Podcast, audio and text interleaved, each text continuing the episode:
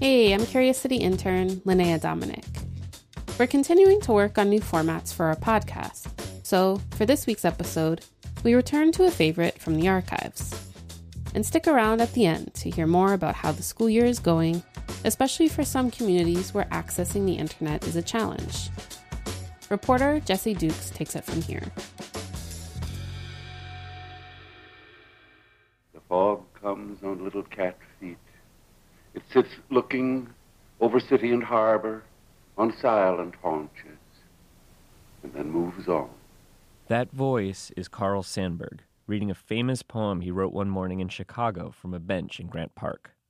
Sandburg is the subject of a question from Ryan Sowers. Ryan wants to know where did Carl Sandburg live and work in Chicago? Before I started working on this question, all I knew about Carl Sandburg was he called Chicago the city of the big shoulders. But it turns out that Sandburg's relationship with Chicago goes way beyond that nickname. The events he witnessed here, the people he met, and the places he encountered helped shape his writing and launch his literary career. And his relationship with the city would continue to influence him throughout his life. Sandburg wasn't just a major American poet, he was also a journalist, political radical, Abraham Lincoln biographer, and folk singer. And I have to say, learning about him has been pretty amazing.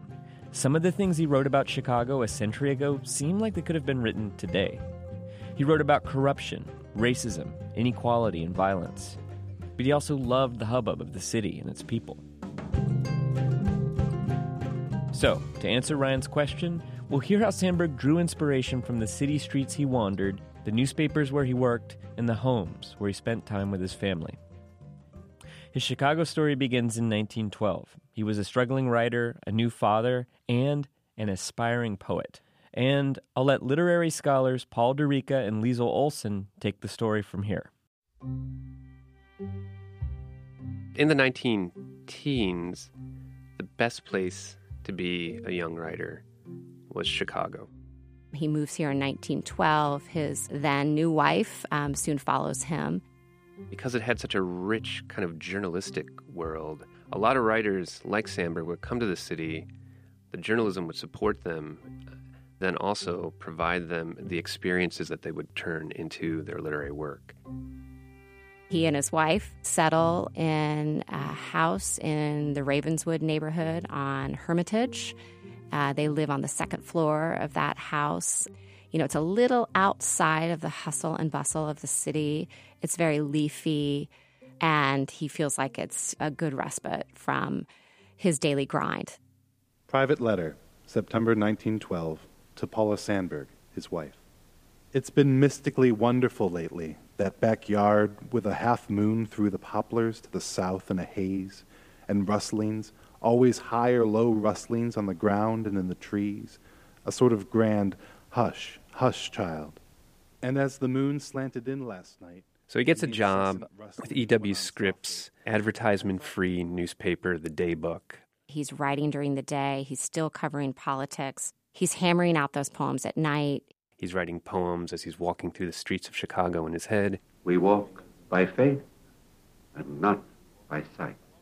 And he liked to go kind of all over. Um, so he might stock up Clark Street, you know, across the river, and there he would find a whole string of secondhand clothing stores and cheap restaurants, because this was a neighborhood that was populated by like what was called in the parlance of the time hobos and, and tramps. On the street, you can see them anytime. Some with jobs, some nothing doing. And he would just kind of walk all around the city, sort of from end to end, and he would like talk to people and interact with them and kind of gather their stories.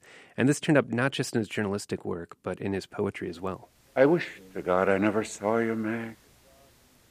I wish you never quit your job and came along with me. In 1912, that same year that he arrives in the city, Harriet Monroe launches Poetry Magazine. Poetry Magazine would probably be understood as an upstart magazine at the time in 1912, if you wanted to read a poem, you could pick up a magazine like The Atlantic or Century, and what you'd find in it was generally still very kind of 19th century verse, very formal, very traditional. Monroe really wanted to create a space where new and emerging writers could be featured.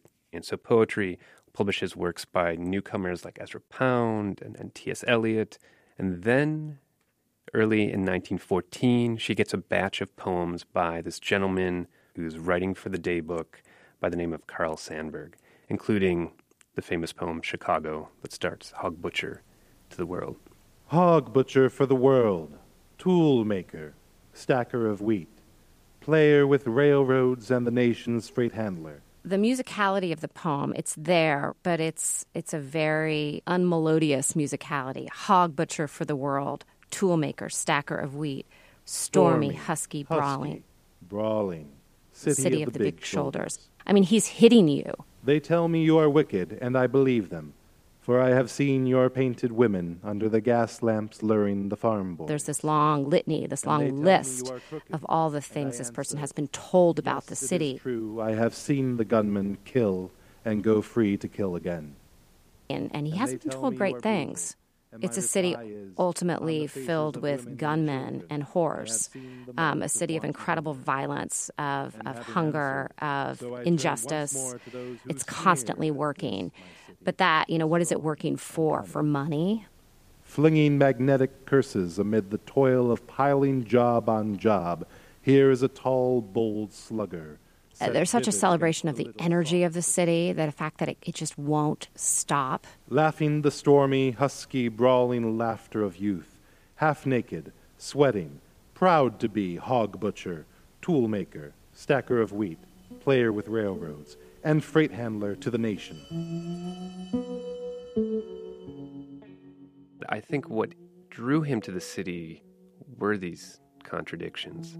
It had everything that was great about the United States the industry, the culture, the mixing of, of people from all over the world. But it also had rampant inequality, racism, what today we would call like environmental degradation as a result of some of those very industries that gave the city its wealth. And rather than take a side one way or the other, he held them both in balance. That batch of Chicago poems, full of observations about Chicago's contradictions, made Sandburg a literary celebrity. They also earned him a little extra income, but not enough to quit his day job as a journalist. So in 1917, he went to work for a different newspaper, the Chicago Daily News. It was known for nurturing the careers of promising literary writers. Sandburg continued to seek out stories that captured the energy, beauty, and brutality of the city.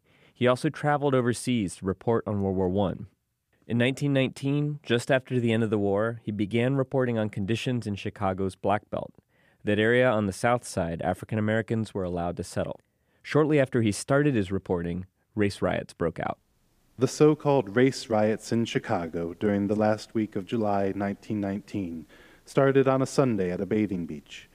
A colored boy swam across an imaginary segregation line. White boys threw rocks at him and knocked him off a raft. He was drowned.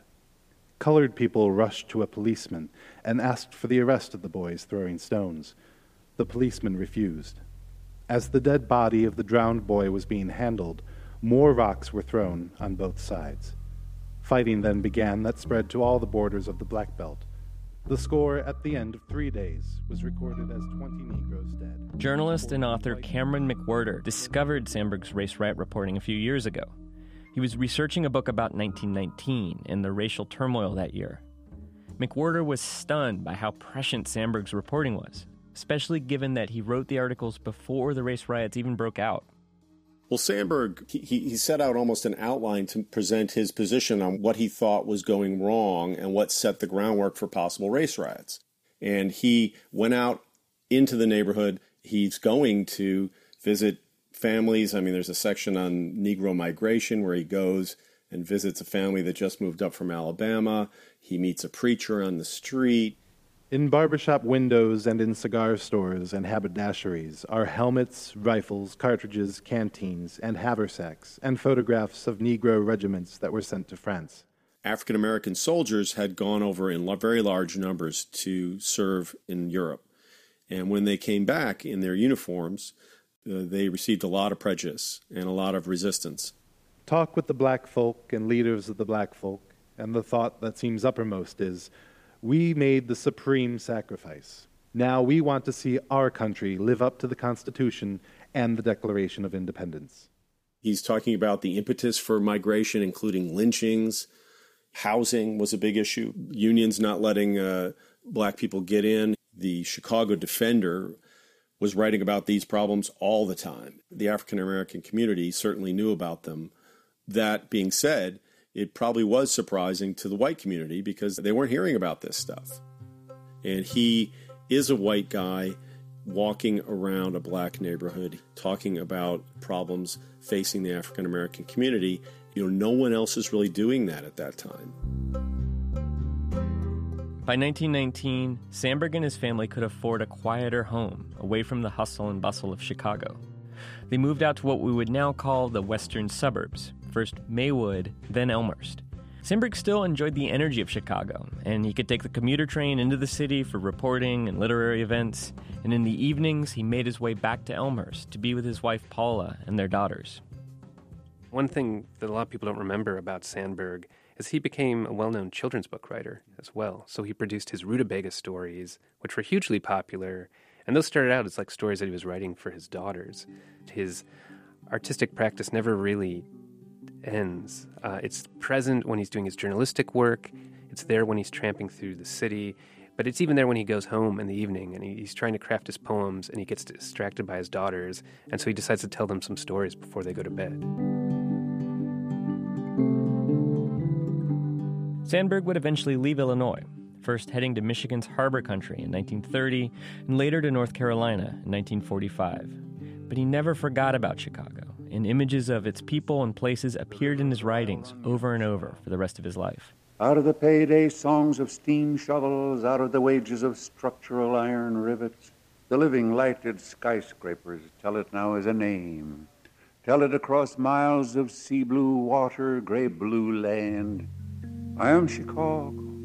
I am a name given out by the breaths of working men, laughing men. A child, a belonging. How should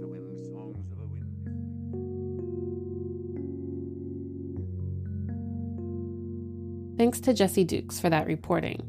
You heard from Carl Sandburg, Paul Durica, Director of Exhibitions at the Newberry Library, and Liesl Olson, Director of the Chicago Studies Program, also at the Newberry Library.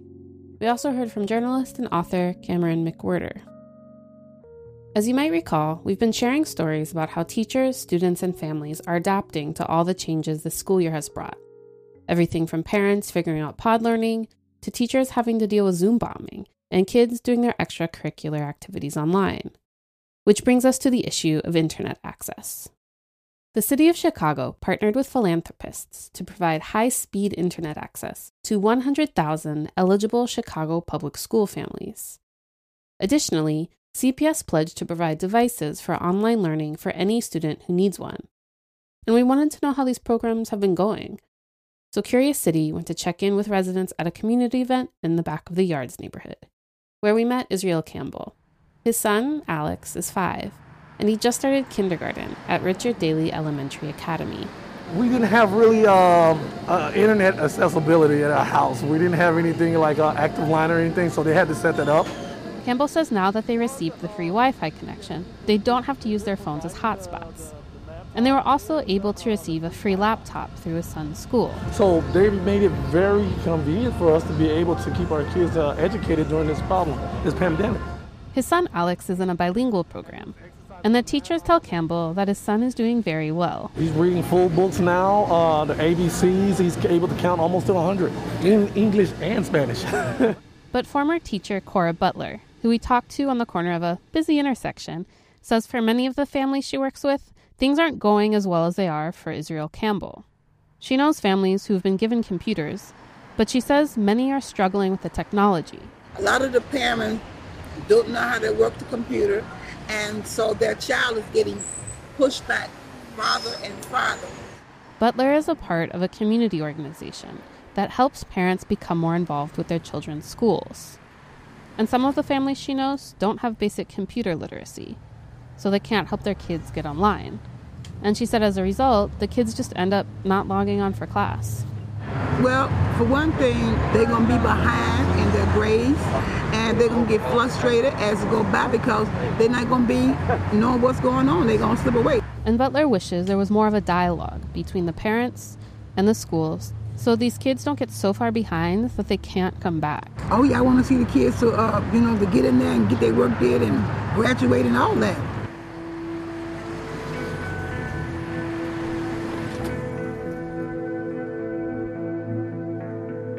This school year is going to be a long road, and we're curious how communication between parents and school staff is going. Cora Butler has observed that it's not going well for some of the families she interacts with. How's it been going for you? Send us an email at curiouscity at wbez.org or leave us a voicemail at 888 789 7752. That's 888 789 7752, and we might just feature your story in the podcast. Isabel Carter contributed additional reporting for this episode. Curious City is supported by the Conant Family Foundation. I'm Linnea Dominic.